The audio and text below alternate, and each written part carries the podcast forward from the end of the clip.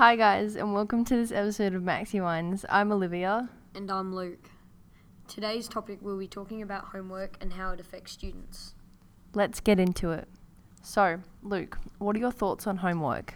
Well, I'm in year nine, and so far it's been an overload in my opinion. Most nights I procrastinate about whether I should do my assignment or not.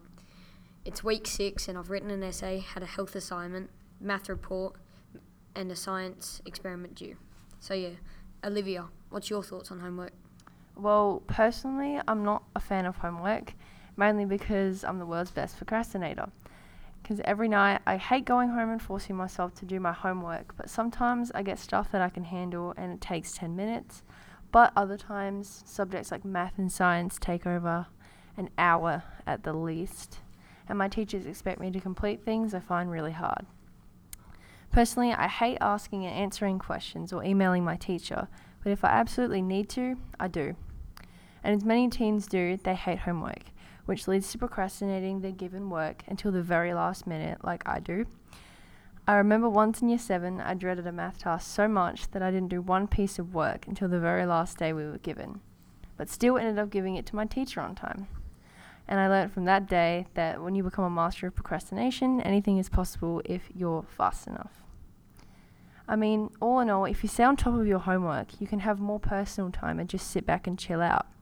With homework comes lots of pros and cons. Luke, what are some cons of homework?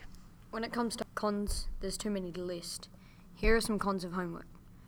Homework is stressful, overloading, you don't get time to yourself, consumes time, less time with your family, and school is basically a full-time job for kids. It's a six-hour long day from eight a.m. to three fifteen p.m. and parents find it difficult to enforce homework. There are also some pros to doing homework. It helps you learn. It's a good study ethic for a test. It also reduces screen time if you have any written work to do. It gets the child's memory jogging, so if they have a test or need information, it stays with them longer. It teaches time management skills. It involves the parents and causes them to interact and spend time with their kid.